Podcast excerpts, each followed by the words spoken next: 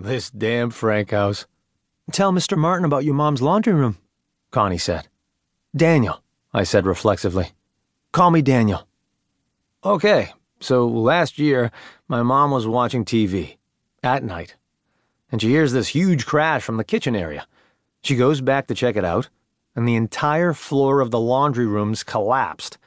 The washer and dryer have both fallen into this hole in the middle of the room, and the sink's been pulled on top of them, and water's spurting everywhere from the burst pipes. It turns out that Frank hadn't put in enough support beams for the floor. After they looked at it, everyone was amazed that it lasted as long as it did. Pure luck, according to the contractor who fixed it. Connie shook her head.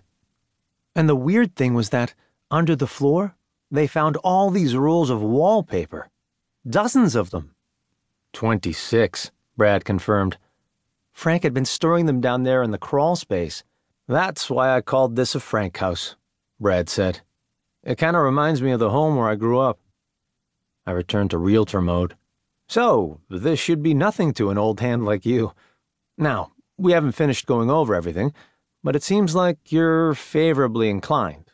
So if it turns out that you two do want to make an offer, I'd bid two to three thousand lower than asking price since the place has all these problems. We might even try to get the seller to have some of them corrected before sale, though I doubt we'll get anywhere on that. Brad and Connie looked at each other. We are interested, Brad said. Good. Then why don't we go back to my office? I'll put in a bid, and we'll see where things go. I was on automatic pilot. I sounded helpful, engaged, competent, professional but inside, I was none of those things. Frank House. I looked around the poorly built cabin, feeling cold. At that moment, there was only one thing on my mind. There were more of them. 2. I was 10 years old when my parents bought the lot in Arizona. We were on a two week vacation, visiting relatives in Colorado.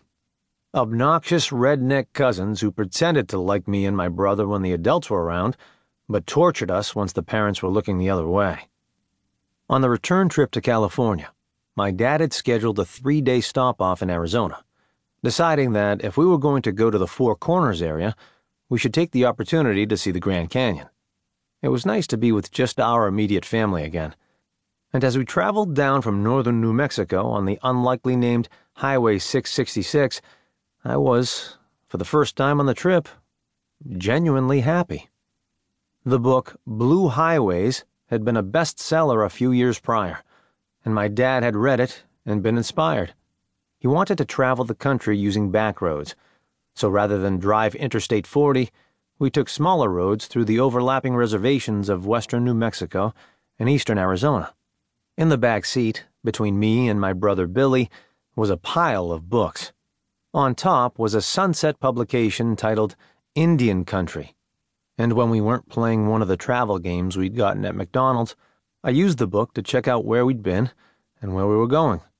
There were maps inside, and photographs, and descriptions of scenic sights. I looked up the Hubbell Trading Post, which a sign on the side of the road had said was 75 miles ahead. Can we stop by the trading post?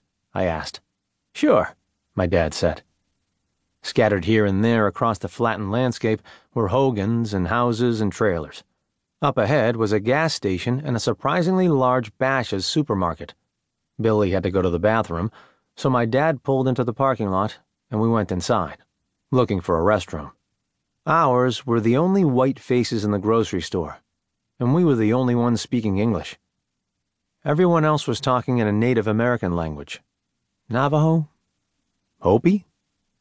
And I understood for the first time what it must be like for immigrants coming to this country. Actually, we were immigrants, I realized. These were the original residents of this land, and to them, we were foreign interlopers. It was uncomfortable for all of us, and my dad went into the bathroom with Billy when my mom and I remained close together outside the door. As soon as Billy was done, we were back in the car and on the road again. We spent the night at a hotel made